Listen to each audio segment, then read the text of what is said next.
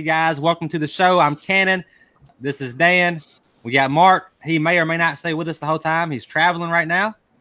And this is My Fence Life Live. Let's start the show, guys. All right, man. Yeah. So, Mark, where are you, man? Where you traveling from? Where you traveling to? What's going on? Uh, just bought you. All, you guys wanted to talk about one of the things we're going to talk about is side hustle, right? Yeah, yeah. that Like? Matt Warner's got the Side major money. side hustle. Yeah. So Sure. I'm I'm busy on my side hustle. I'm busy on my diversification. That's what I was doing. So I was buying a bunch of rental cars because if you may have not may or may not have heard, there is a rental car shortage nationwide, and it's really really bad here in Cody because of Yellowstone National Park. Um, if you want to get even Oh, more okay. carried away, you can go to Jackson, and it's even crazier over there. Huh. So, how many cars you bought? Say last week. Say Uh, again. 70? And numbers, I bought six six of them in the last week. Uh, so we have a total of I think eight cars to rent out. My son even bought one to rent out. Did So, you uh, get any uh, Caprices? I did not get any Caprices. Where uh, the Caprice Classic is officially dead. I don't think it runs anymore. Well, I'm on the lookout It for a good. too Uh, trailers. I'm, I'm I'm on the lookout for a good shape, like a '99 Ford Taurus. If you run across one, it's kind of a dream of mine. You want a Like the Mercury wagon. Sable. You The can't wagon afford sport. The, the Ford Taurus. You want the Mercury Sable, man. Oh, the Sabre. That was Tanya and I's first car was a Mercury or a Ford Taurus. Get ready to replace some transmissions.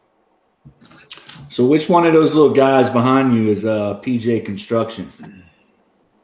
Uh, that would be all three of them. Well, number two or the first one, Cade's still out working. He's digging. He's building fence. Uh, Okay. but the other two right there behind me, that's that's one of PJ. That's actually PJ right there. Uh, the what's that PJ stand for? I knew that was going to come up. PJ stands for Poopy John. I have no idea where this stuff comes from. Good luck. Yeah, something about Good Luck Charlie. Maybe you've got kids, you've seen that show, but Poopy John is. So he started Poopy John Construction. So all the other brothers call him Poopy John. He's got more nicknames than anybody I know. Baby Love, Poopy John, uh. Uh, it, it just goes on. So we're like, what are we going to call this construction company? Until we spray painted PJ's Construction on the side of the car right before we started shooting video. That's awesome. That's awesome. Hey, so Matt uh, Warner wants to know if you got a Yugo. Uh, I do not have a Yugo, but if anybody wants to, if anybody ever wants to donate cars, I'm always looking for good cars. They just need to run, and when I'm done with them, I assure you, they will not run. hey, so so hey, check this out. I have a major announcement. Um, you guys are gonna have to be, I guess, Dan, Mark's driving or riding. Dan, you're gonna have to be in control of the comments tonight. Um, Okay. I did I did this thing, man. So look, I'm gonna get real honest with myself and with you guys. So I have an iPhone. iPhones keep track of your screen time, right? Have you seen that? Yeah. So every Sunday morning about 9:30, uh, your phone will send you a message as to how much screen time you used. Right. So mine was measured in the terms of days, not hours. And my Facebook screen time was like 18 hours and 47 minutes last week. Okay. Uh huh. So I went through my phone and I set a timer. Do you see this? Yeah. This when I go to Facebook, this is what I see. It says time limit. You have reached your limit on Facebook for the day. I have one hour a day. Dude, How long? How long was that live video? It's way over an hour. So so there is a uh, there's an okay and then there's a, an ignore button. So you can ignore it for one minute or you can ignore it for 15 minutes and get some get some more time in, you know. But anyways, I'm making a conscious effort to be more productive with my time uh, because apparently I, I waste a lot of it to Facebook, and so I put a timer on my Facebook thing, and that's what I've got. So I'm, I'm already I've already been on Facebook for over an hour today, so I can't get in it now. That's what I want you to know. Good deal. So, Yep.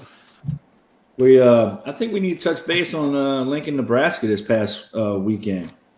In my opinion, man, it was uh, it was a pretty awesome uh, AFA event that Matt Warner put on with Empire Fence out of uh, Waverly, Nebraska. Yep. Uh, Ken and I were talking about it and talking about how great of a host Matt was and how accommodating he was. And man, it's just, I, I, I was blown away, man. His facility is really nice. Uh, that's not what you expect when you go visit a, uh, a guy's office that owns a fence company, you know? That's not what you're gonna see if you come see me. I'm just warning you. yeah, yeah. You're not going to see that. Um, I mean, he was a great host. He's got an unbelievable facility, and his team of people that he has surrounded himself with was just, uh, man, they were amazing. I mean, these guys were there till ten o'clock at night with us, and um, they uh, Doing what? served the whole time, taking out trash, Yeah. just just doing whatever, man. Serving, picking up dirty plates, and I mean, it was it was just. I, I was impressed, man. I was Yep. impressed with his team. Hey, I would I Oh. would take Matt's worst guy and make him a lead guy. That's the way I felt. You know. So Matt, if if if anybody wants to know what a team looks like, I would say Matt can show you. Yeah. That's Yeah. that's what a team looks like. That's Oh, not what most employees definitely. look like. That's what a team looks like. yeah, that's what a team looks like. Um, Nathan Somebody- Downs was Yeah. talking about Operation Epic was epic on the comments, and he was right, man. That was it was an epic time, and I got to spend some time with Nathan. I got one of his Matter signs fact, up here. Nathan, look, bro, I got you signs. Yeah. I got. I need you to inbox me your address, man, so I can send you one of my signs. I got a. Uh, I ended up with a couple more too. Ken, inbox me your address. I'll send you one of my signs. And this guy here, who knows this guy? Kevin Nelson with Hip Square. Was that guy? That guy's hospitality was unreal. He Kevin was calm. uh Kevin was my hero uh this week. Like yeah, he was. I got to the airport, I never met Kevin. He walked up, he's like, Hey man, I'm Kevin. And I have a rental car. Do you need a ride? I was like, uh, yeah, I do. you know? So yeah, Kevin Yeah, was That's how uh, he was with me, man. He was texting me at six forty-five in the morning. He's like, "You need a ride?" Yeah. He text me, "Hey, you need a ride? You need a ride?" Yeah, yeah. Was, yeah, Kevin bro. was uh Kevin was clutch, man. Um, but no kidding, yeah, it was a great time. This that was my very first AFA event, and I think it's only the second time that the AFA has done a uh, what do they call it on the road training. Maybe so. I know they did another one that I know of. Uh, yeah, in Ohio. Uh, in Ohio, they were wearing like jackets and toboggans and beanies and gloves, and it was a we had to work in a heat index. Man, not only heat index, y'all had to thought we were like not in Kansas anymore, Toto, with that uh that storm that came through during the training, huh? Oh, dude, It, it was it was unreal, man. I felt like I was back home when the tropical storm was hitting. somebody over there at the uh, somebody over there at the at the at the at the batting cages turned on that big ass fan.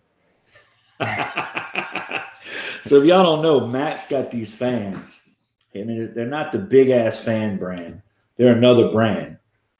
But if you know But they Matt, are. He he may or may not have had a couple Busch Lattes in him, and he decided to turn these fans all the way up in this I need huge warehouse, headphones. and the tablecloths were blowing off the tables. It was incredible. I'm like, this guy here. It was, it was it was awesome. But that storm came through, and I tried to duck out a little early and uh, get home a little early and spend some time with the family. And I got hung up at the airport, canceled my flight. I had to spend another night in Nebraska, and Yeah, so sorry. I ended up getting to hang out with y'all. You know, so. Look at Mark, man. Mark looks like uh, Howard Stern. Look at him, all set up. God damn. Look at him, man. It does. It, it does kind of have that effect, man.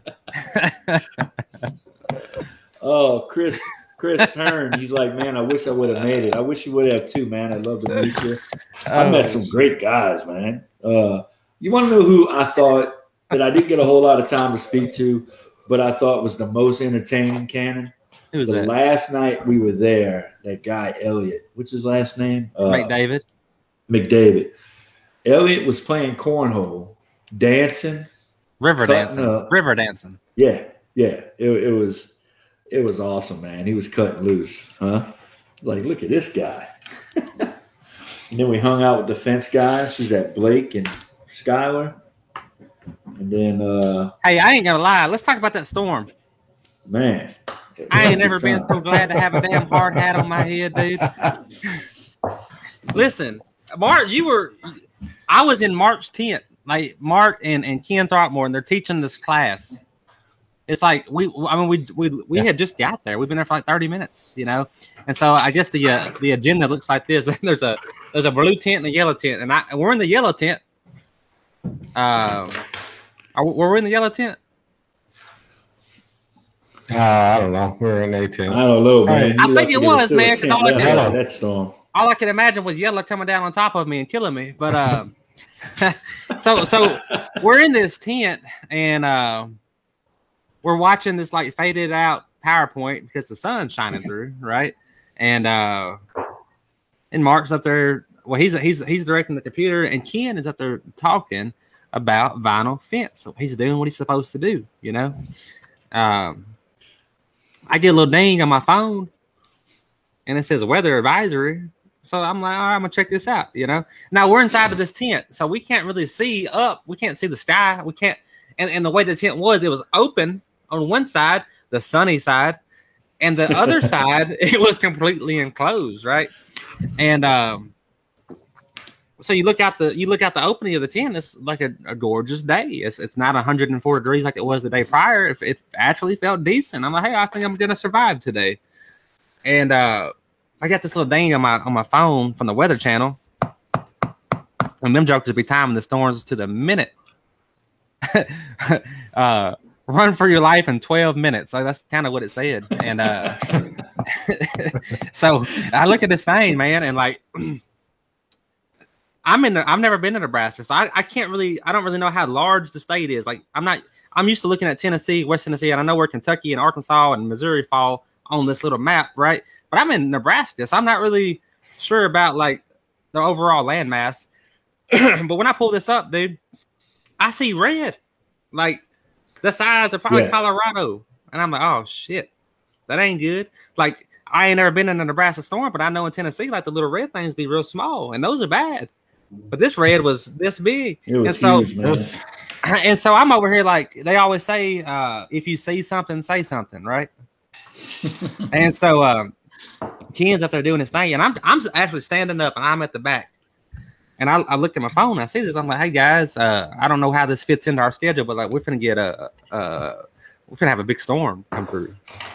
Oh, we'll be we'll be good, we'll be good, you know. Like, oh, okay, now I'm trying to believe what they're telling me. You know, I want to believe like he's my uh at this point Ken is my freaking instructor. Like he's he's like my uh advisor today for the day. He's my coach. He's my uh chaperone for the day. So I'm like, all right, I'm gonna trust try to trust what he's saying, you know. Uh, but I couldn't help myself. I walked out of that tent and I looked back up into the sky, and I don't It know if you guys re- remember the movie. Uh, what was the Will Smith movie with the UFO? Uh, uh, Independence, Independence Day. Yeah. So they're That's like watching it. like. Yeah, and there's this big UFO type deal just like coming over the city. That's what it looked like. Just a freaking dark mass of nothing but death, you know? And uh, so I go back in that tent. I'm like, hey guys, this it's gonna get bad. And they laugh at me. Nah, man, we're good. We're good. We're good. What did somebody say? Cannon's scared of a little storm. Man, it wasn't four minutes and 30 seconds later, dude. It was like freaking ants out there running for their life, holding their hard hat to the top of their head. And, and all you could think was, man, I'm gonna get hit upside the head with one of these posts laying around on the on the ground here. Uh, and, and the dust, like the dust was so bad. I've never been through anything like that. The dust was so bad, like you couldn't see. You really couldn't see nothing, man. It was just like a freaking whirlwind. And uh it was all over your face, all over your your, your everything. And I knew it was bad when I got back to the. We all like it was like abort mission, abort mission. Everybody get in your vehicles and head back to safety. I was like, man, I'm glad somebody's on the same page finally. And uh, so we get back to the uh, to the shop, to the Empire Fence shop, and uh, first thing I see, I walk in and I see Tony Thornton with with some paper towels in his hand, and he's freaking going all in on his ears, like pulling out dust. That's how bad it was. it was insane, man. I saw some video. I was in the airport trying to duck out a little early, and the um, the uh, the lady at the Tailwind little shop. She's like, "Honey, I don't think you're leaving today." And I was like, "Why?" And I turned around and saw out the windows because Lincoln Airport's about as big as a McDonald's. And uh, I looked out the window and I was like, "Holy crap!" And before I knew it, the windows were just covered in rain. You couldn't even see out the airport. And I was like, "Yeah, I'm not going anywhere." Hey, that was a good So- airport though. Oh man, if your flight's at seven o'clock, you can get there at six forty-five. Yeah. Yeah. That's Speaking just of- Wyoming every day. Huh? That's Wyoming every day. However, I, you can't push the limit. You have to actually be 45 minutes earlier. Your checked baggage will not make it on the plane. Ask me how I know. It used to be a half an hour. And I'd show up at like with 31 minutes till the flight takes off just to get my bags on the plane. I'm, Yeah, I just had a carry on. Ken Thornton, uh, Ken, not Ken, Ken Throckmorton saying everybody had their PPE, PPP, PPEs on. I'm going through Blake Bams. He's like, great meeting y'all. Nathan Downs put ID four. I guess he's a saying Independence Day. Yeah. Uh, Yeah. You know, number The four. movie. The movie. Matt Warner was all part of the epic. Pretty awesome shirt Mark's uh, wearing, Jamie says. Hey, it was a it was a good time. Um, Is it just me? Or is Jamie always the brunt of all of Matt's jokes? That whole time we were there, if he made a joke, poor Jamie was involved in it. man, he's really in a tough position. He is. Good guy, though. yeah. He's he's in one of those positions like there is no way out. You're just gonna have to ride this thing through, you know. I think my favorite part was when Scott was like, hey, man, you like bourbon, don't you? And I was like, Psh, is the Pope Catholic? He's like, come on. so me, him, uh, John Ball, and uh, man, who else was there? A couple other guys. I can't remember. I had a few drinks by then. We went and raided Matt's whiskey uh, bourbon cabinet, and it was like a free for all. I think Joe was there. So anyway, Cannon, um, I'll ask Mark the same question. Was there anything that you didn't like of uh, Nebraska? Is there anything you didn't like Just that big ass besides fan. having to run for your life? Huh? What that big ass fan? It, wa- it was a little warm for my liking, but It was I- hot. we went straight from spring to like July right there, and I need a little bit more time to acclimate. Like normal conditions, I would have been just fine, but we have. I mean, it's 160 today, and I'm just not ready for that yet. It's hot. Yeah, it was warm, man. Uh, at least it wasn't humid like it is down here. You know, the humidity was only like thirty percent. That's nothing. Yeah, yeah, it's not very it. humid. hey, Nathan said it's a great video. Just FYI, everybody. FYI. Uh, Who said that? Nathan Down? Yeah, and Josh Glover said nice with two eyes, not one. That's a really good thing. Um, Matt said Jamie doesn't like a few things. and Jamie Butler, hey man, we got your email the other day, and we're gonna reach out to you. So just Jamie wants Yes. to come on the show with us. Yeah, Jamie, we got it. We got Yeah. it. Um, man, that guy Nathan Downs was something. He was. We were cutting up me, him, uh, Joe Everest. Talk about uh, those guys that got some history together. Good time, man. So, Hey, um, there wasn't y'all- much I didn't like about the whole thing. To answer the question that I asked y'all, I loved everything about it. I think one of my favorite things was Matt. Matt is an inspiring speaker. When he was up there just talking on the last night and people were just throwing questions at him, I mean, was that inspiring? I was like, man, this dude here. I wonder, I was thinking to myself, maybe I maybe I should come work here. you know? I, I was impressed, man. I was impressed. Anyway, He was like, he was like, bring it on. What else you got? What else you got? yeah. Who else? Somebody asked. But do you have a secret handshake with Matt yet? That's my question. If you don't have a secret handshake, then Wait, wait, wait. I want to know game. what time. What time does Sonic close by your house, Mark? Because I, Mark knows what time Oh, Sonic closes. I don't have a Sonic. Yeah, you know- have me mixed up with. I don't know. Yeah, this is this is a soda. This isn't Sonic. I don't have a Dairy Mark's Queen like- here. We don't have a Sonic here. We don't have any guy. There's no good ice cream. Mark's like Sonic is closing in 20 minutes. Dairy Queen. Who's who's coming? Dairy Queen. And Oh, we don't have Dairy Queen. That's that's the next town over. You don't get Dairy Queen here. Y'all were headed to Sonic, right? He's like No, Dairy Sonic Queen. closes in. Oh, Dairy Queen. It closes in 20 minutes. Who's coming? Hey guys, Sorry, yeah, we don't have uh, room for you. we got to get to the main card. What diversification? No, that was that was another week. I just threw some ideas out. Oh, okay. I love the organization here. No, the main card tonight, guys, is supposed to be.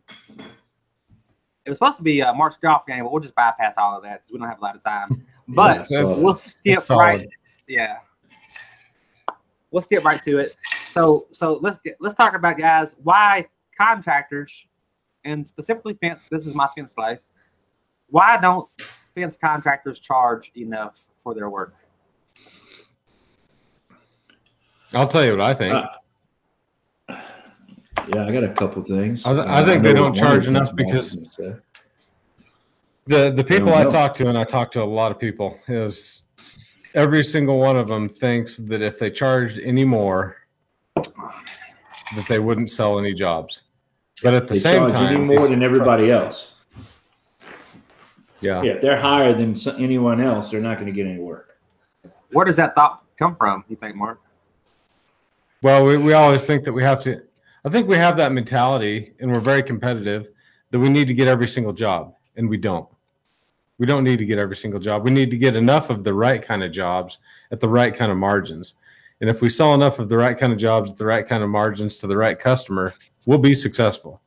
You know, the same people that come to me and and uh, that I have long conversations with, and this is multiple people, not not one person. So I, in fact, I just filmed a video today on this subject. So watch Successful Contractor um, coming up. But the same people that'll tell me that they can't raise their price will tell me that they're booked out all summer already, that the, their entire summer is filled up and they couldn't take another job until October. Mhm.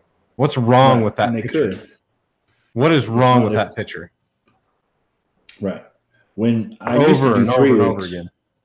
Yeah, I used to do three weeks, but when when we hit four to five weeks, the price goes up because I look more appetizing than the guys that are booked for three months and four months. And um, I just had a meeting with uh, my with my team last week or something, and uh, they were like, "Hey, we got a problem. Your margins are way too high." Well, I can't help my margins are high. My margins are high because we work off of margins and my material cost is more but I'm really doing less jobs. And I've been, and Cannon will tell you, I've been a little stressed out. I'm like, man, I don't know if I got enough work to keep my crews going, but I'm making more money. Yeah. Because I'm working off of margins. So it's kind of, it's been, a, it's been a little, it's been a little nerve wracking. I'm not used to that, you know, and thankfully I got somebody like Cannon is like, Hey, calm down, man. It's going to be good. You good, you know, because him and I have some pretty heart to heart conversations about business. that ain't what I said. yeah, you did. You said it'll be all right. You need Hey. to do this, this, and this. I, I'll tell you what I told Dan the last time we had this conversation. I said, you know what I would do, Dan? I would Jazz call up truck. Dylan, the fence prince. I would call up Kirsten, the, the little, little little girl that answers the phone every day. Um, and then Zach, you're the sales guy. I said I would call all four of them up to the table. But hey, look, here's where we are. Blah blah blah blah blah blah blah. You know, this is what we got to get. Let's go get it. And this was Memorial Day weekend. We had this conversation. I said, you know what I would do? I I would say the hell with Memorial Day.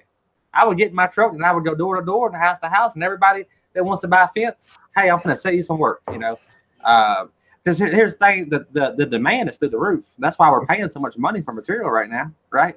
So there's plenty of work out there. We know that. Well, Uh, part of my part of my problem was I had all these aluminum jobs booked and all that, all that going on, and no material. So I had all this work, but didn't couldn't do it. You know, that was one of my problems. So I did get a load in from Diggers. I don't even want to talk about DSI and Diggers after the email I got today. That's a sore subject with me. But um, yeah, we uh we've been knocking it dead. You know. So, uh, so Mark, what you said before was people people have a fear of charging more. Uh, but I, I want to keep this show like when Dan and I started this show. I was like, you know what, Dan, I want to have something that's that some, some some kind of content out here uh, that really targets the the small company, the company doing you know five hundred thousand to a million dollars. You know, I want to help those people out, and and a lot of a lot of people in that boat, you know, they they may not have. Maybe I'm wrong. I don't know, but they may not have the resources to like to, to run a solid QuickBooks or have somebody keep their books. You know, when there's not just a whole bunch of money to go around, it's hard to have people in your overhead system to, to, to work on that stuff. You know, and I think what happens, this is this is my case anyways. When I started building fence and, and, and owning the fence company, I had never built fence. So I had a lot to prove. Okay. And I came into this uh, industry and this market like, hey, you know what? If I can build a reputation and prove that we can do this, eventually the money will maybe, hopefully, start showing up, you know? And plus, I was already broke. Like when I went into it, I was broke. So I really didn't have much to lose. You know what I mean? And um, so like I was already paycheck to paycheck. So I was like, hey, if I can just go paycheck to paycheck a few more years, you know, that'll buy me some time. And uh, but that's that was my that was my mentality going into this is, hey, look, let's build a reputation. Let's prove that we can build good fence. Let's do what we say. Let's honor our word and and just go above and beyond. You know, let's be let's be polite to people. Let's let's let's meet people. Let's introduce ourselves to people, uh, and let's let's do good work at the end of the day, and and not worry about making the money. You know, but at some point, and I think that's a lot of people's like their foundation is where they start. But there's also a lot of people who never cross the line and, and say, all right, let's let's take this method or let's take this reputation that we've kind of got developed and let's try to expand on. You know. Um, and I think I think a lot of people don't know when when is that opportunity, you know, and and it's it is what you said. It's when you look down and you know you're you're you've got one truck or two trucks and you're you're you know got eight weeks of work lined up. That's the time, right? That's the time. And I always have this mentality of like our sales process should somewhat mimic our production process, you know so, in a nutshell, like if we're able to build fifty thousand dollars a fence in a week, well, we should also be selling fifty thousand dollars a fence a week. You know, um, and, and and and truthfully, you want your sales to outpace your production to some degree. You know, uh, but you don't want it to be too lopsided either. So, I'll get off my soapbox. No. I'm nobody. No, that's all right, man. I got home from Nebraska. Between... And... Go ahead. Oh, go ahead, Mark. Oh, sorry. I was just going to say that difference between what you're selling every week and your production is going to be either your growth or your retraction if you're shrinking. So it's your opportunity. Yes. Yeah. That's that's that's that, your opportunity. That's definitely how you can measure your growth.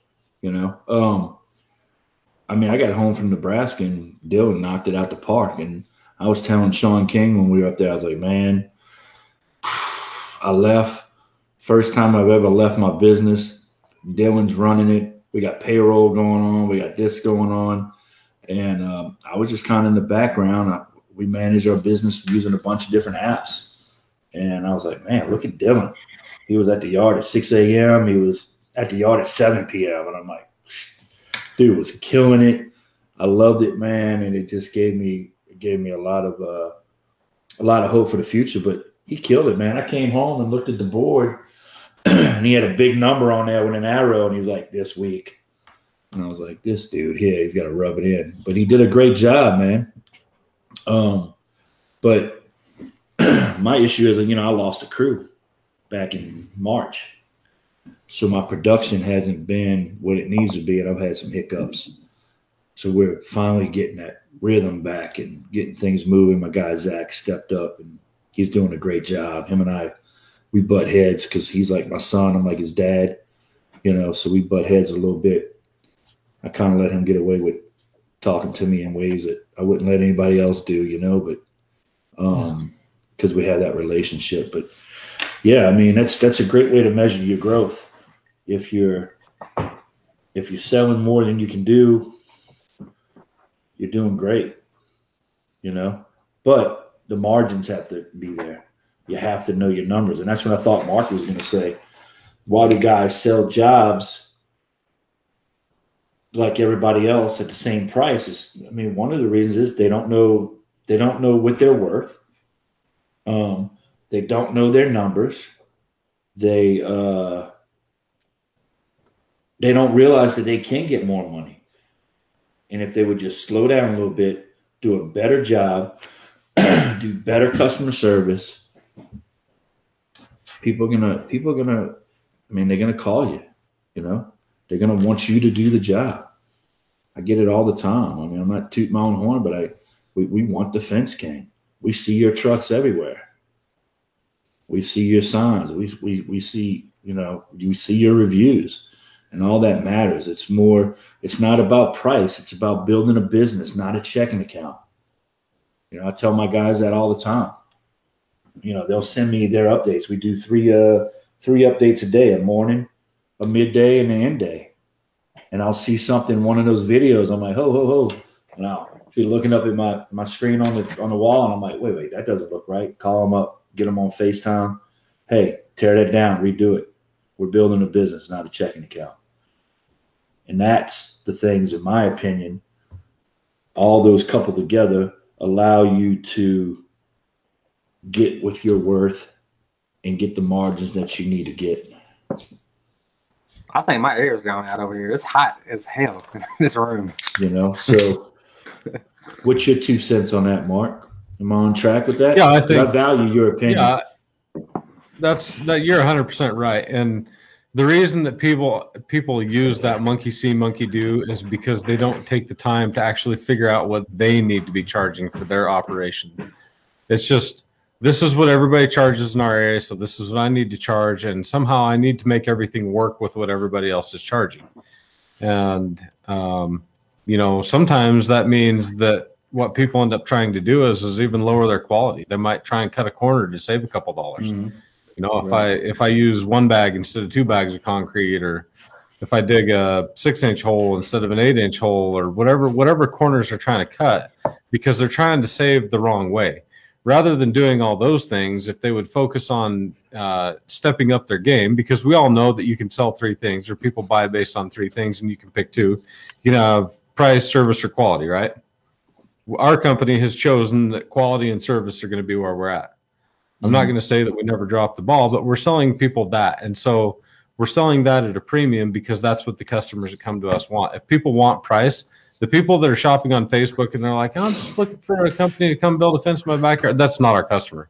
That is That's right. Right. don't tag me in that post. I don't want to know about that post. You can just leave me out of the conversation because that person obviously knows how to use Google and they can find the reputable companies. What they want is they want a Joe Blow and a pickup truck and a shovel to come over there and do it for a six pack of beer and uh, Mhm. you know a fifty dollar bill. That's not us. And hey, look, man, come Cannon. When did we start really talking? September of last year. We've been going steady. September. Yeah. Yeah. Sept- uh, uh, September of last year. Mark, I was that guy. I'm going to tell you right now. I was the guy pricing my jobs at the same price that everybody else was doing. I was the guy. I wasn't even using a bag of concrete per post, thanks to the people that I've connected with. Hey, man, you're not doing that right. How can you build fence like that? And I'm like, uh. Then I started feeling like an idiot. Then I started looking at things a little differently. So really, a lot of my growth has come since September when Cannon and I started talking, and I started getting involved with the AFA and and learning, hey, you know, there's a right way to do things, and and the cream's to rise to the top. So Dan, to answer your question about when, it was September the 21st, 2020, and it went like this. I got on the Fence King Messenger thing and I said, Hey man, been on your website today, really liked what you've got going on. And you said, Yes, dot dot dot. Please inbox my personal inbox. If I don't answer the Facebook inbox quick enough, it penalizes me. yeah, yeah. Because I want the customers on Facebook to like, see that I answer right away. You're like, boy, if you don't get in my personal inbox. yeah, that uh, that uh, Facebook business page, they want to dock you, you know. Yeah. So, Yeah, so so um man, is So- it just me or look at Mark? He's got like lights behind him and stuff. His lighting. That's my halo. That's that's my halo. I mean, look, look at him, man. He's like like beaming Nick's- behind I'm him. telling you, Nick. Nick is amazing. This is all because of Nick. So my Was that the guy that was in the studio. Nebraska? Yeah, so Nick Nick does all the lighting. He sets up the camera. So I didn't set the camera up. If it looks really good right now, that's not me either. I didn't do that. What I do is I sit here and I look tan like I was out there actually working. That's my job.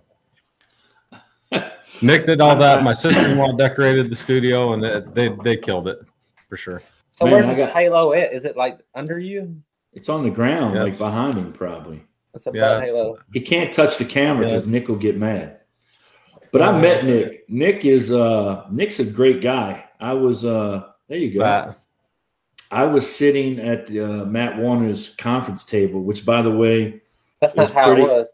it's pretty impressive. His conference room, that wall he's got with the I just like how simple he's got that wood running up and down the wall behind his TV. It looks great, Matt, if you're watching. But I got a chance to hang out with Nick a little bit while I was doing some work, and uh, man, that guy, he's on point. He said y'all bringing on somebody to help, an, an assistant, someone you were hiring out, but now they're bringing them on full time. Is that Yeah, correct? we already did that. So yeah, um, anybody that thinks getting into YouTube is going to be just a breeze and it won't be a big deal. It's it's a lot of work and it's a lot of money to do it right. And you know, we made the Yeah. investment because we saw the future in it. I think Joe Mhm. Evers can attest to that. Um, if you watch some of the videos that him and I have done, but it's a it's a commitment. It is a huge commitment. You have to shoot a ton of video, and there's a ton of time and editing, and there's a ton of cost if you want to do it good. So you know, and if you go back and look at the stuff we did back in the early day, you'll see where we were at. It was it was pretty it was pretty raw, Yeah. and now we're trying to get more.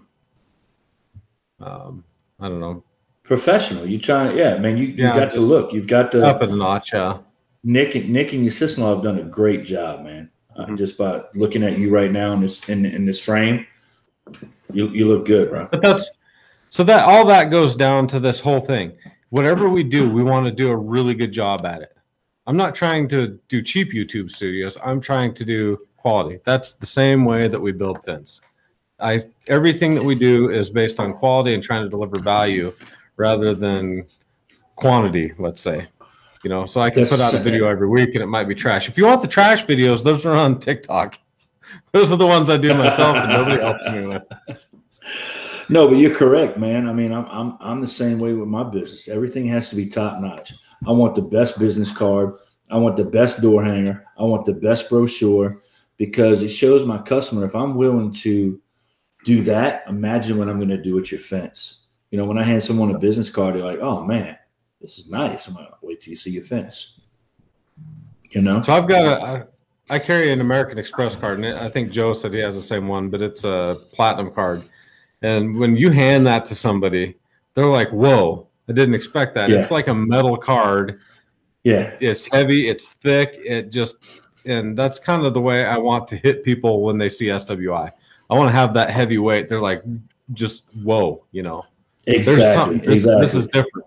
And that's a, it spins the same as a freaking regular old green American Express. But when you hand it somebody, they're like, "Wow, that's something else. Uh, the, you're special or something." Then there's nothing special about it. It's just American Express's marketing deal. So Look, all my guys have a gold American Express, and it's the stainless steel card, like you you're talking about.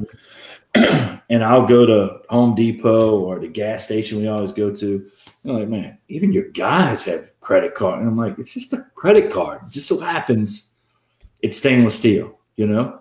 But it makes a difference, and and people are blown away that all my guys are carrying this card, and it just happened to be that way, you know. But it does matter. You don't get a second Look chance to make a first impression. talk about people that want to charge more. We all know that American Express charges more than anybody in fees, but yet people use them all the time. There's a company that said, we don't care what everybody else is doing. We're going to do our Right. thing over here. And, and if that's not for you, then that's fine. And guess what? We're going to charge more for you to use it. Not only are we going to charge you every year more than any other company, but we're going to go ahead and charge the merchants that you use it with more money. And Yeah. guess what? I pull out my Amex. I pay Stevens Pipe and Steel. I'm like, oh, we got to charge you. Okay, I don't care. Charge me. You know, because of the service. Big purchases. You make a big purchase on an Amex, you have nothing to worry about. Most No. people don't charge. I like Master Halco's new policy. They're like, yeah, you want to pay with a credit card? We're not even going to charge you a fee. Well, rack her up, buddy. They're Yeah, not they're not charging a fee no more. No, I I haven't No. got charged a fee. we- We're buying truckloads on American Express. yeah. fifty thousand dollars. You talk about racking up some points there. I, that's what I did today, man. I made a, uh, d- um, a order with uh, Master Halco today. Amex, boom, no no no charge. I made a uh, Oh, they want their cash. I made another uh, order today of lumber, thirty something thousand, no charge. Amex, all right, fine with me. I went to Nebraska and back and didn't. I, all I did was pay for a little upgrade on one of my seats because my flight got canceled. Paid like twenty seven dollar upgrade. I'm even worse than you, Dan. I'm not going and paying cash. I'll let him sit on it for 30 days and then I call him up and I'm like, I got this invoice that's due today. Uh, here's my Amex. Because Oh, that's how you play the game. Look, I've got I got Stevens Pipe and Steel tickets here that I need to pay, and I have on there the days, and they're just sitting there. And I'll call up and I'll say, "Hey, um, I think I owe you some money." Oh, do you? They don't even know you owe money. It's like, come on. Well, you want to pay all these? Nope. I'm just going to pay that one. I'm going to float it as long as I can. Anyway, uh, what do you call it, man? We got a bunch of people watching. Dylan Blom watching. There's some good Fence Prince, here. Joshua Glover. What's up, Josh? Man, I really want to spend some time getting to know Josh. I know uh, Cannon's had an opportunity to talk to him a little bit, and he speaks really highly of him. And I know uh, Mark, y'all seem to be friends. I know you went down there and did some stuff with him on your YouTube channel. Um, he lives Sean at King's uh, watching. he lives at Panama City, so that makes him like a little bit cooler. Just you know. So he's already got a few points. It's like, oh, okay. Yeah, and I pass through Panama Josh. City all the time. Josh is a piece of work. That's all I have to say about that. I'm just going to leave it there. It's a piece of work. Sean King said, uh, We are only three weeks out smashing work at our expected margins. Stocking material has been a game changer. We can charge more because we have it in stock. And if need be, we can install in two weeks for a premium when the need is there. And that's what I found, man. I found I got people passing my yard. They're like, hey, man, can I buy? Nope, can't have it. I, you know, why are you sitting on that? Because I'm going to need it That's right. you know. And I'm Oh, you're different than me. I'm like, yeah, you can. How much you want to pay for it? You can have it. Everything I have's for sale. Everything. no, I'm sitting on a bunch of eight foot pine fence boards and eight foot cedar, and I got guys calling me up. Now, there's some friends of mine that I'll sell to that have been amicable in the business, but there's other guys that, you know, when my guys flip my truck and trail on the interstate, you know what? My competitors sent me videos of them driving by, and not a single one of them stopped. And that told me right there, you know what? Uh, that's fine. I, re- I, I- I'm just like that. I remember that, you know. So Hey guys, uh, Rachel's here. yeah. Hey, Rachel. Justin Nary Hey, said Rachel. everything's for sale, but my dog.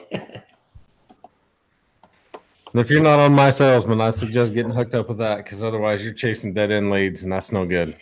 exactly. And if you do call my salesman and decide to sign up, tell them the Fence King sent you. And Rachel tell and me you want your AF, tell you want your AFA membership comped.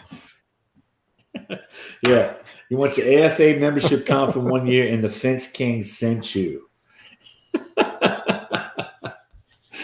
oh man, I can only imagine what Rachel's saying right now because I said I'm that. just glad she can't say anything. She just has to sit here and take it. What about That's the her? nice Uh, thing about this. what did you say about Mark being in her bathroom on the TikTok? yeah, yeah. Oh, uh, Is that a rabbit hole? no.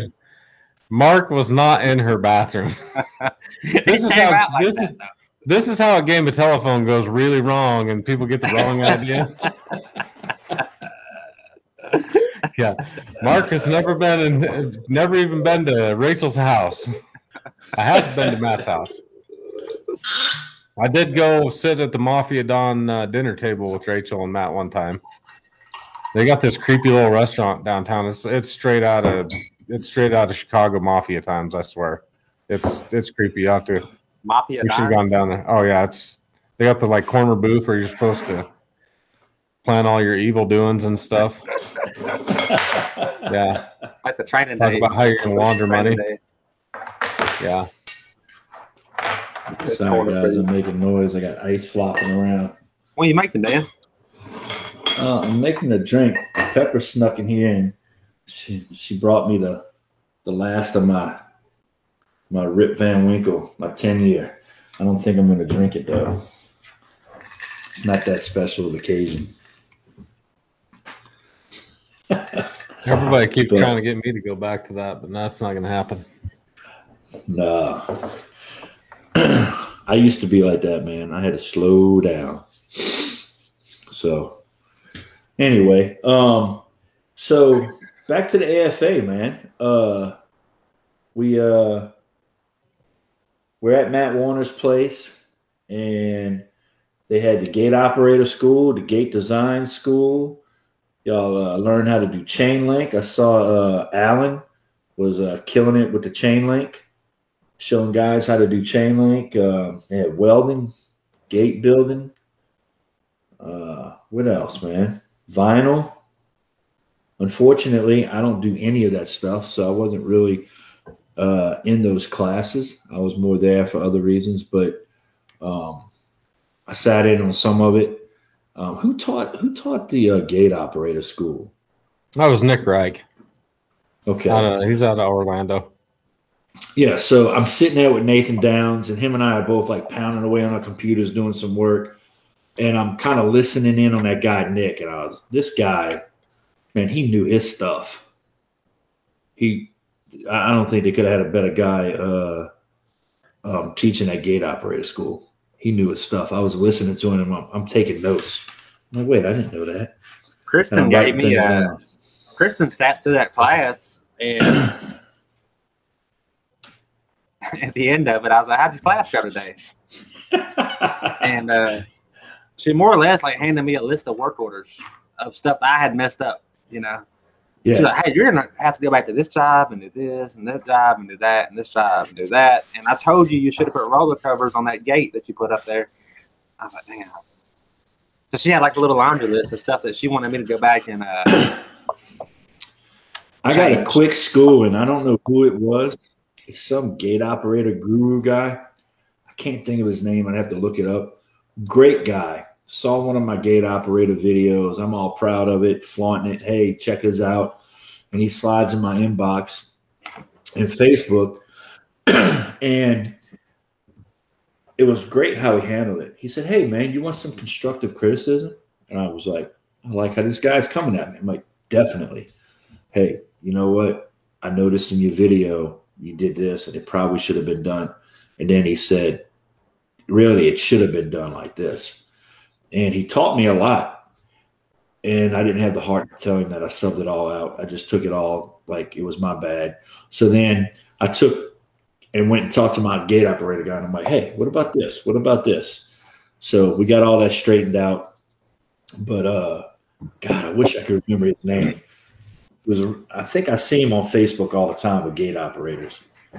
Um, but yeah, man, I love it when somebody comes at you and they're not not like, "Hey, you're stupid." Like, "Hey, man, let me help you out a little bit." You know? Here's the thing with gate operators. You know, when we started, we we weren't doing the same quality work. I mean, we were doing the best we could, and so I never Mhm. fault anybody for doing the best we could. But we, you all was it was around, but it wasn't like it is now. You know, this is like early, well, mid two thousands. So I've got gate operators out there that are not UL three twenty five compliant, and then you know, so our game gets better. But you have to start where you're at, and then improve. So every time we go back to one of those installations that we've done and we do some service work, we're always very careful to make sure that when we leave, it's up to the new compliance standards and stuff like that. So don't sweat it um, too much. If and that's that's that would be my advice. That's kind of my advice on everything: is start where you are and work from there. Because if you think about all the things you screwed up in the past, you'll never get anywhere. So. Uh, gate operators are no different, and and as we go back to those, we make sure that they're up to code but you'll find some of our work that is not up to code because we haven't been back since we installed it. And um, so I would be lying if I said every gate operator I've ever installed is up to code or up to UL 325 standards. So I see Elliot McDavid just commented Busch Latte, and he tagged Cannon Johnson. And uh, Elliot, if you just tuned in, you need to go back to the beginning of the show. I was giving you some props on your uh, dancing, dancing, cornholing. but yeah, I'm the same way, Matt. I go. I mean, uh, Mark, I go back on some of my jobs and I'm taking pictures, going, "Hey, we don't do this. This isn't what we do. We're changing the way things are done." You know, and um, and I guess it is just go where you're at and go from there. As long as you're moving up and getting better.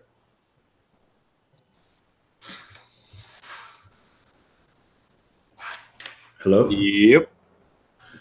Yeah. Hey guys, it's eight oh it's eight oh six. We gotta get off of here. Okay. We gotta start having hard times. Oh damn. Cracking the whip. All right. Well, fine. Well, you gotta understand that when you take an hour long video and you try to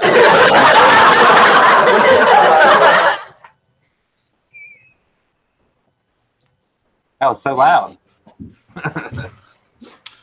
Look, Ken, if you want to get off, Mark and I will sit here and talk. It's fine with us.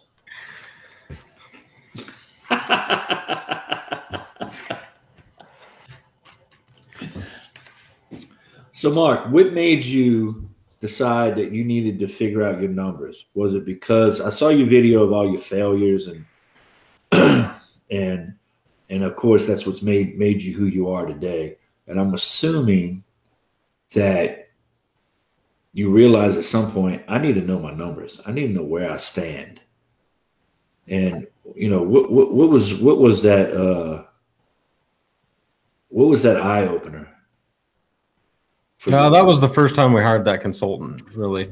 So that whole series of events we started in 2002. That's when we kind of went legit. Uh, my brother and I were in business, and we just the only way that we had to gauge our success was by the checking account. That was it, and that is a Right. poor gauge of success, especially I've when you been start there. working in the commercial market, because you know there's inventory there's uh, accounts receivable and all that plays into into the thing so how much you have in your checking account really is a one of the worst indicators um, of how much you know how much is in your savings account may be a good indicator of where you're going but how much is in your checking account is is not a good indicator at all um, that's just maybe indicating your cash flow not your profitability exactly. And I've been so I used we to were- we were frustrated. money, we're good.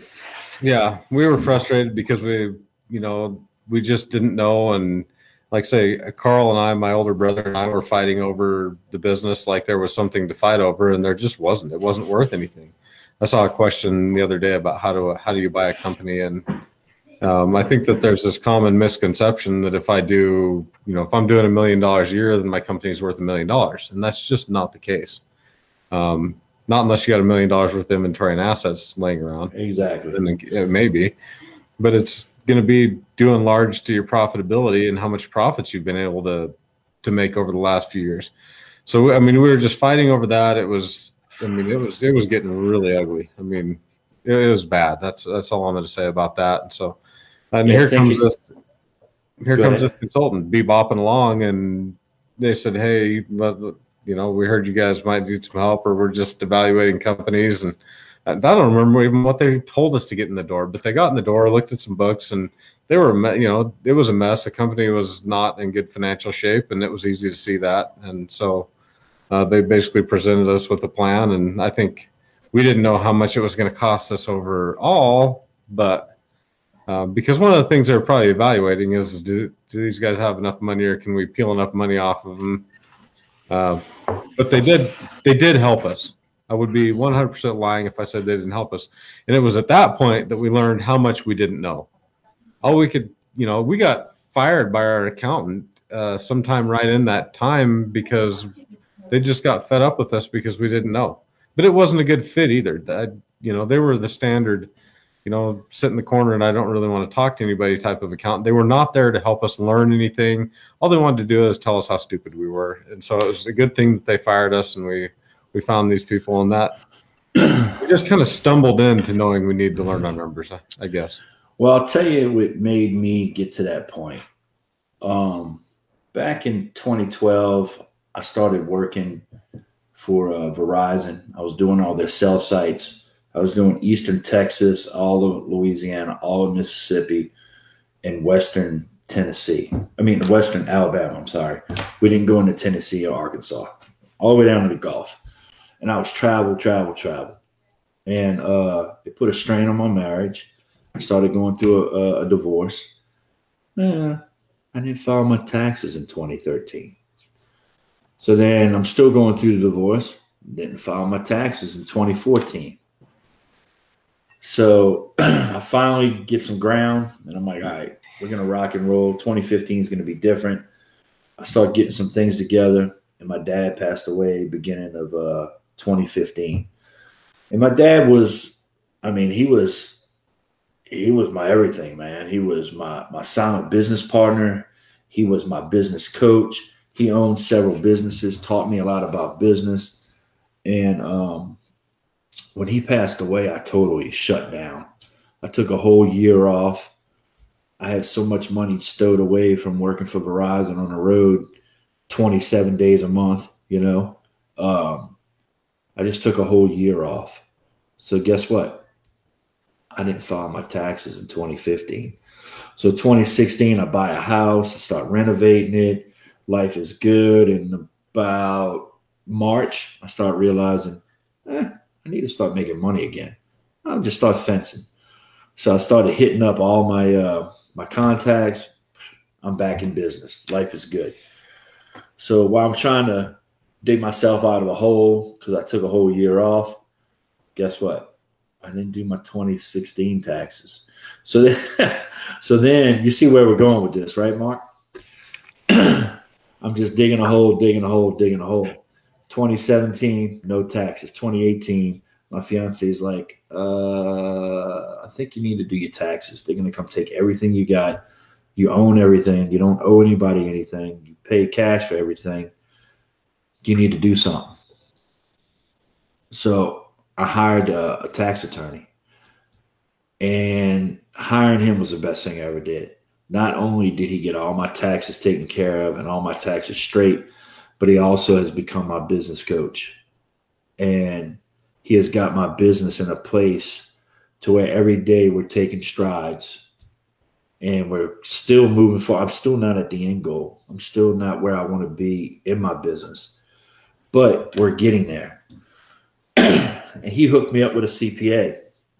And he said, Look, Dan, there's a thousand CPAs out there. But if you're going to get a CPA, you need to get one who knows construction. You don't want a CPA who does the beauty salon and the CPA who does the bakery and the CPA who does a logistic company. You want a CPA that specializes in construction. And I got the guy for you. So I got hooked up with him. So now I got my CPA and um, and a tax attorney all in a three-way email. Life is great. I'm talking about things, saying this. They're like, no, you can't do this. He's like, yeah, we can do this. Everybody's on the same page, which is really nice. And I'm sure you can agree with that. When your CPA, the guy who does your taxes, they're all on the same page. So then they brought in my insurance uh, agent, who now is also involved in this four-way email. Every time we send an email, even if it doesn't have to do with insurance, Geo is on that email and I've got all four. I've got all four of us on the same page, and it is the best thing that has ever happened to me by forming this team. And since then, I've made leaps and bounds. I've learned my numbers, um, and really, man, I, I got to chalk a lot of it up to Cannon. If Cannon wouldn't have gotten my inbox and started bugging me about things, then I don't know if I if I would be where I am today with everything. You know, he started getting me to start self evaluating. He's he's the one that was like, "Why are you worried about what everybody else is charging?" I'm like, "That's just the way it's done." It's like it doesn't matter, you know. And he changed. uh He changed my thinking on a lot of stuff, you know. And it's big props to him for where I am today because he forced me to get out of my comfort zone. He forced me to even look harder at my numbers than what my uh, my team was making me look at them. And then I was going to them going, Hey, this isn't right. We need to do this and this. And they're like, Yeah, yeah, we, we can do that. We can make that work, you know? And, uh, and here I am today, leaps and bounds from where I was in September. And people are coming to me asking me suggestions, and sometimes I don't have the answers. And I'm like, hey, you need to go watch Mark's video. hey, you heard this guy, Josh Glover? That dude knows his shit. You need to go hit him up. And I'm sending people other places because they think I have the answers, and I really don't. This is all fairly new to me. It just so happens Cannon got on a uh, a live Facebook one day, and I barged in, and we started talking, and now here we are. You know. So talk to me. Uh, talk to me about the taxing. How'd you get that all settled out? Because uh, I, I can tell you my experience with the taxes is in 2009, right after we had our best year, we had our worst year because the economy crashed we weren't ready to handle that. And one of the things that happened is, is when there wasn't quite enough money to pay the bills, uh, the person that was paying the bills just decided, well, we'll just not pay the employment taxes. If any of you people out there thinking that's a good idea, let me assure you, that is Man, the you know- worst idea out there. That is funny because I was in total crisis mode this morning. I got a phone call from my banker and they're like, "Hey Dan, uh, we got a check that's going to bounce because you don't have any money in the account." And I'm like, "What? Oh, you got the you got the right guy?" like, yeah. And I'm like, "Oh shit, that's right. We opened a new account because we got some things going." My CPA didn't tell me they were writing a check out of that account. So I'm calling my bookkeeper. I'm like, hey, which by the way is like a, a lady who's like a mom to me, who's on. So any of y'all uh, are looking for people to work on your team, I'll tell you what I did. A little side note. I've got a lady who's like a mom to me. She's uh, on disability, senior citizen. She can only make X amount of dollars uh, a year when she loses her disability. So what I do is, is I pay her internet at her house and I pay her electric bill and I give her like 10 bucks a, uh, an hour. And she does all my running for me, does all my banking for me. She'll do whatever, whatever I need. I'm like, hey, mama, I need this done. She's gone. so, and it helps her and it helps me. So I'm calling her up at like 8.15 this morning. Hey, I need to get you to the bank. She's on my checking accounts. Go bring a check over here, handle this for me because I'm carless right now because my guys flipped the truck. So now my personal truck has become a work truck until we figure out what we're going to do. So she handles all that, and it was my payroll taxes. And I'm like, I cannot have this check bounce.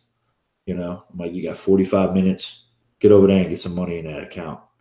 So um, it's funny that you bring up payroll taxes. But yeah, um, I've got my CPA set up to where we pay them every month, not every quarter. I don't want to get hit for this big, huge amount every quarter. Just hit me every month. Let me chip away at it, you know?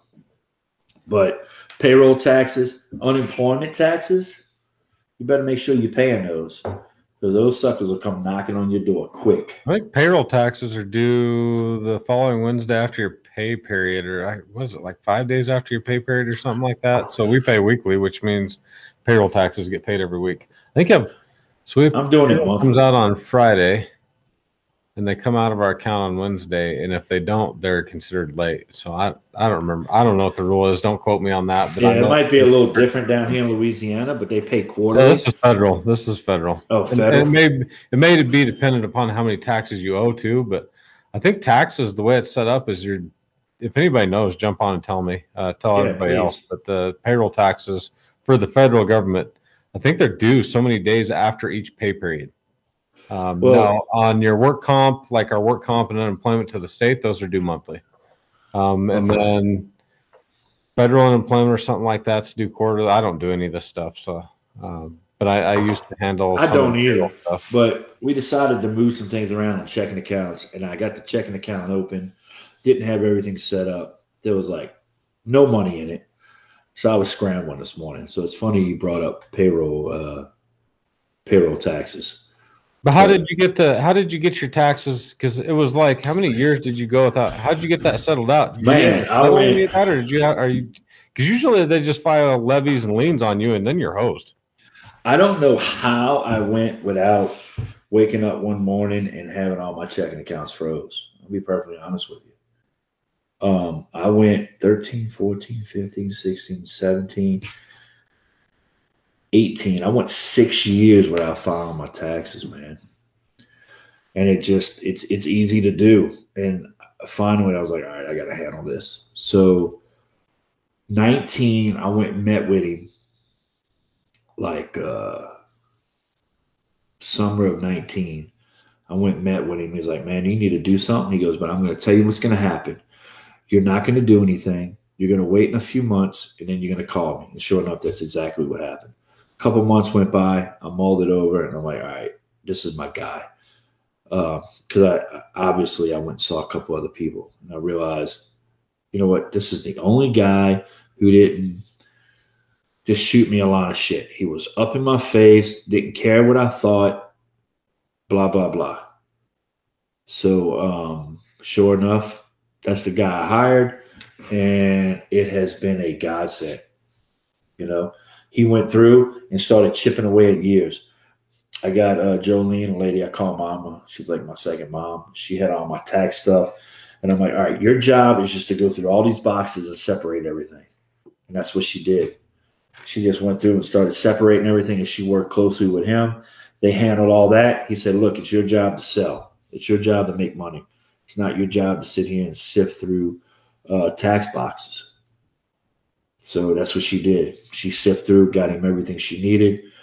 We had, you know, a three-way email going with that, and then eventually those emails turned into the CPA was on there, to the insurance guy was on there, now she's not even on those emails because she's done what she had to do. And I got away with, uh, who man, I've been writing some hefty tax checks. You know, um, Because they penalize you. It's not only the taxes that you owe back taxes. Then they then they add on like fifty percent penalty. I know on the well, I was running. I I, was know- I running know as a.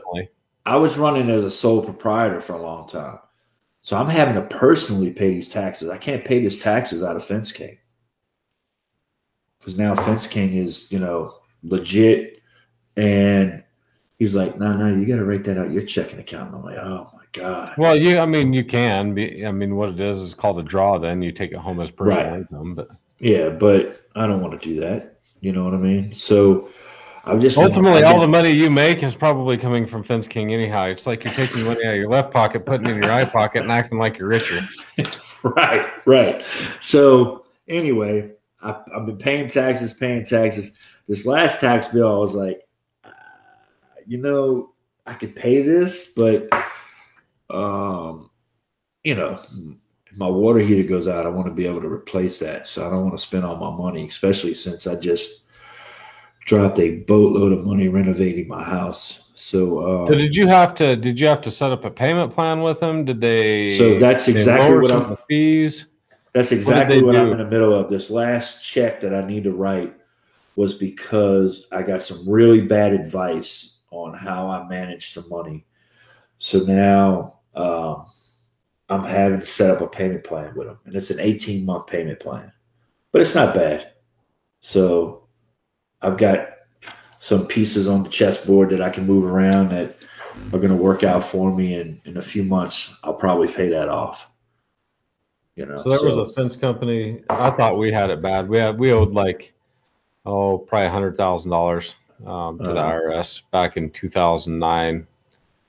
Uh, well, two, it would have been like 2010, 11, um, right before we failed. So we ended up getting that paid off. But I thought we had it bad, and then we after we started over again, we worked with another company that was a fence company, and they had something like 2.4 million in back Wow. taxes. Like they they had um, the funny thing is, is that they were the company that they called in to finish the job that we pulled off of when we failed. And from that point forward, for like four years, from that point forward, in fact, on that job, they were not paying any payroll taxes. They came and finished that job, and they were on their way out at that point in time and didn't pay any of the payroll taxes, and ended up it was like two point four million dollars worth of. I mean, it was a lot. Dude, I could. I mean, I it, couldn't it take that ended hit. up in bankruptcy. Yeah, I couldn't take that hit, but fortunately, um, I've been able to. I've been able to take the hits, but I've got other investments. I've got, you know, I've got shares in a uh, a tower erector company. I own a few uh, cell phone towers, so I've got other investments out there. I got other stuff going on. When I was working for Verizon, I was not getting paid all my money. I was buying shares into a company, shares in the towers instead of them paying everything that they owed me. So I've got all that, which makes life nice, you know. Um, I've got shares. Huh? I've got, I've got shares. I've, my three. I've got three uh, shares that I'm hoping pay off pretty big. Uh, one of them named Cade, one's named Connor, and one's named Cooper, and I'm counting on them for my retirement. So hopefully that pans out. You know who I'm counting on? I, I see. I see the fence prince is watching. I'm counting on that little bastard. Man, this kid, I brought him into my business. I was talking about him this weekend. I brought him into my business and was like, "Hey, I want to bring him in." And man, he has totally changed my business. He is a mathematical guy. He has taken knowing my numbers to a whole nother level. He, um, I, I'm really proud of him, man. I really am he's uh if I died today, if I dropped dead right here on camera, I know without a doubt he would take this business and it would soar and he would make a very good living for him and his family. You know, uh, he's he's really dove in, man, and I, and, and um, I'm really uh, I'm really proud of it. Really, really proud of it. You know, so hopefully your boys do the same thing with you. Yeah, like I say, one of them was still working. So it's getting a little bit late. How about Yeah. we do something real quick? How about we give 10 minutes and we do some rapid fire questions? Anybody wants to type up a question, have a question, we'll rapid fire answer it to the best of our ability. And in 10 minutes, we're going to be out of here because I got to go eat some dinner. Yeah. Uh, what time is it where you're at? Uh, 727. So we're an hour behind you. Yeah, we're right at eight thirty. Um, let's see, we got a few things. Uh, Jamie Butler said I need to get all my guys on the same email. Thanks, Dan Blanc. I had not thought about linking them together. Yeah, definitely. If you got those guys linked together, your insurance guy knows how your CPA is running. Your CPA knows how your your taxes are being filed. Man, is life good when you get all those together. Um, uh, who else has got any questions in here? Uh, Elliot David, he's screaming Busch Light, Busch Latte. uh, what we got here? I'm Ryan Sloop agrees that. Facebook is the absolute worst lead generator. Now, I, I mean, I don't, I'm not going to say that's for everybody, but for us, Facebook is a terrible lead generator. Yes, it Absolutely is. terrible. It's And never paid off. Tell me all the time, man. We tagged you. We tagged you, and I'm thinking, uh, I wish you wouldn't have. Oh, but please, thank please you. don't. Yeah, That's one of those don't. times I want everybody to forget they know me. Justin Nary says everything's for sale but my dog. Uh, Jamie Butler has a question. He says, "What is the best process to keep the jobs in order?" I don't know if you can. I can't. uh, I can tell you what we do, but go ahead, Dan. well, we use uh, CRM. You know, you got to have some type of management of your customers, some type of management of where the job is in the workflow, the material orders, the work orders, and by having a CRM, it, it, it really helps. It, it's a big deal to, to me. I don't know how I do it without my CRM, which is a customer relations manager. If you don't know what it is. Um, Which one are you using? You're using JobNimbus or something? yeah, we're using JobNimbus. I mean, I'm not saying it's the greatest, but I will say it is. Uh, when it doesn't work, my whole team is shut down. We don't know what's what, who's doing what, and where's what's going where. And uh, I mean, I've been out on the road uh, prior to uh, when I used to do estimates, and when JobNimbus went down, my calendar was down. I didn't know where I could where where to go. But that's you know, I went from working out of notebooks.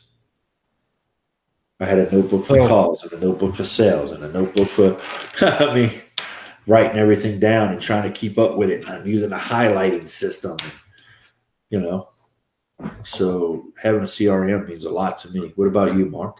Uh, we don't use a CRM, but I can tell you what we do that's probably a little bit different than everybody is we use job numbers. So when we go and bid a job, it gets assigned a job number and we're, that job number follows it through. So, um, so that we can keep everything together and everybody knows. And the reason that we do that is because in QuickBooks, some t- some people put the last name first, some people put the first name last, some people put the husband's name in there, some people put the wife's name in there, and so it got really hard to try and find these jobs. When we went to a job numbering system, um, and that starts over every year. Uh, so right now we're on uh, all of our jobs start with 21 since it's year 21, and then there's a four-digit code after that, and it's basically just sequential.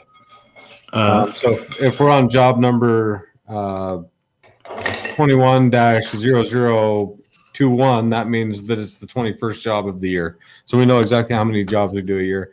But that, because we assign jobs to everything, it keeps our workflow really uniform. So when the guys go pull jobs in a whole separate system, it is assigned the same job number. So it's the job number, then the customer. So we can type everything in and look it up by job number. We can, uh, when we have expenses that need to be coded, we ex- code all the expense receipts and stuff like that. That gets the same job number so that we're coding that for the office staff so that when they see those expenses come through, they know what job number 21 0021 is. Everybody's on the same page. We all know we can go look that up and find out that that's Mrs. Johnson's job. Uh, but job numbering is, if you're not using a job numbering system, you're probably causing yourself extra work. Uh, once you get used to it and you have to develop a good job numbering system, that is how all of the big construction companies that you're dealing with, that's exactly how they do it. None of them will operate without a job numbering system. yeah. Well, we. I mean, we we do it, but we do by customer name, and it has its downfalls because I might have Mark Olson, but then Mark Olson might have a rental, and he calls me again. So then we'll have Mark Olson two with the address, and it gets a little confusing. So I don't really like that aspect of it. But you know what? It is a hell of a lot better than what I used to do. You Yeah. know, with no. We would have a job number. So each one of those jobs would have a unique number. So if Yeah. we have the same customer 12 times, it's not a problem for us at all. Yeah, yeah, that makes sense. So Dylan Blanc, who uh the fence prince, he says uh he asked me who was I talking about the adapter for the Rhino drive and what will it potentially be used for? So to answer that question, Dylan, I've spoken to Mark about getting a uh a head or a chuck designed for the Rhino driver to handle our two and seven eighths, some people call it three inch galvanized post. But, and I think Mark said he was looking into that or seeing about. We have we have a to make it. prototype built. I haven't tested it before. It I mean we've probably got three four hundred dollars building a prototype. I don't know how it's going to work though. So So Dan Hardy, Dan Hardy, if you're out there, uh, Dan Hardy. Hey Mark, how does Dan Hardy look when he's happy? the same as when he's mad, How does he look when he's mad? like this. but Dan Hardy is a great guy. Uh, fun. Yeah, he's fantastic. Man, he is. Look, we, him and Cannon, me, Cannon, and Dan took a picture outside of uh, the Wave, which is one of Matt Warner's businesses. And he stood between me and Cannon because he was the tallest. And right before they took the picture, he jumps up, does a big split, takes a picture, and I'm like, "Wait, wait, this is the guy who's been walking around like this all day." Doesn't make any expressions. Great guy. But anyway, Dan Hardy said that he is trying to get a chuck made that you don't have to detach from the rhino. You can screw it on the rhino, bolt it down, and it's kind of like have you seen Sean King's um I don't know what he calls it, but it's a big square piece of plastic and it fits over a two inch square post for aluminum or it fits over a four by four post, wooden post, or it fits over a vinyl post. So you can use uh, this tool. It's called the thumper to beat the post down. He is trying to take that concept and use it for uh, for the Rhino to where you can put on put it on uh, a two and three eighths, two and seven eighths, or a postmaster. So I need to get with him. Hopefully, he makes that work because uh, I would love to have that to where we don't have to change the head because changing that head is a task. It takes time. Uh, to answer Dylan's question, so Dan Hardy's the guy that I was talking to about that. Did you know Dan was working on something like that, Mark? I didn't. I didn't know anything about that. Yeah. So Luke asks, uh, Luke asks, at what point do you make the decision to hire a salesman or an estimator? He's a one man show running two crews, bidding works, running a gate fab shop. Uh, Uh. yeah, so he's he's running Yeah. himself ragged. Yeah, he is. He's wearing a whole lot of hats. Luke, it's time. you know, and I don't know about Mark, but what I ended up doing, and it hurt me for a little while, I pulled my number one guy off of my fence crew. Why? Because he was my number one guy. His name's Zach. Zach, if you're listening, uh, he was my number one guy. Um, I pulled him off the truck, said, Hey, you're doing sales. Why? Because he's he's done fence for so long, he knows what it takes to do it. So he could go out to a job and he could look at it and go, Hey, this is gonna take me this long because he's been doing those jobs. I pulled him off of that truck. It hurt me production wise in the field, but it helped me on the sales side, took a huge load off of me took a even bigger load off of Dylan. It allowed Dylan to stay in the office and just bid, bid, bid, price, price, price, email, email, email. And I put Dylan over Zach and was like, hey, he's your guy. And Zach was running. So to answer your question, at what point do you make that decision? Uh, at the point to where you're asking right now because you probably need to make that decision. Does that make sense? two crews. So if you're asking that question, the chances is probably now. And Right. the the bigger question is, um, how do you structure that? And uh, personally, we like um, we like a, a commission uh, plus a base. So base plus commission setup um, is what we use in our company. And but yeah, it's you know especially and I think if you're in the residential game. It, if that was a commercial game and you're running two crews, you probably don't need an estimator. But residentially, that takes a lot of that takes a Yeah. lot of effort. That and the other thing I would say is if you're not hooked up with my salesman at all, make sure that you're using that because that'll keep you from running around chasing bad leads. Yeah, definitely, definitely. If you're asking a question, you probably need it, especially since uh, what did you say? You're a one man show running two crews doing residential. I mean, residential is job after job after job. What a two day turnaround, maybe. Uh, yeah, bidding work, running a gate and fab shop. Yeah, man, you need you need somebody, and, And you're probably you probably would increase your level of service to your customers by doing so too, yes, and be able to charge more because of the increased. And levels. hopefully you've got a CRM, you got something tracking your customers, your jobs, your phone calls, your text messages. So nothing slips through the crack and costs you money out on that job because you're doing things that you think are supposed to be done and forgot, oh, this lady wanted a double gate, not a single gate. This lady wanted this porthole. This lady wanted a transition in the back, whatever the case might be. Um, Jamie Butler says, I'm a one man show with only a one man crew. Good for you, man. I've been there. And at one time, I was like, oh, this is great. I don't ever want to do any more than this. Uh, Uh, one thing I would, one thing I would, uh, just going back to Luke's question, that's the last one I'm gonna take, and I got to get off. But um, if you're concerned about the cost of it, maybe when you hire that person, make sure that they know they may have to be a little bit versatile. They may have to do a little bit more than just sales. And if you're going to do something like that, maybe don't make it so heavily commission based.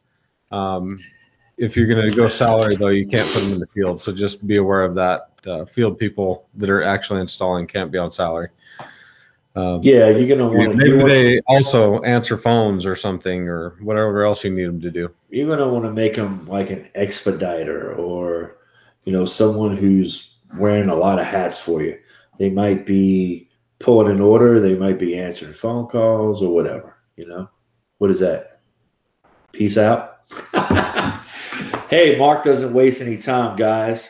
Look, uh, I guess I'm gonna have to text Cannon to be like, "Yo, Cannon, take the uh, take this live feed off." But uh, thank y'all for tuning in, man. Appreciate it. Y'all have a good day. Peace out.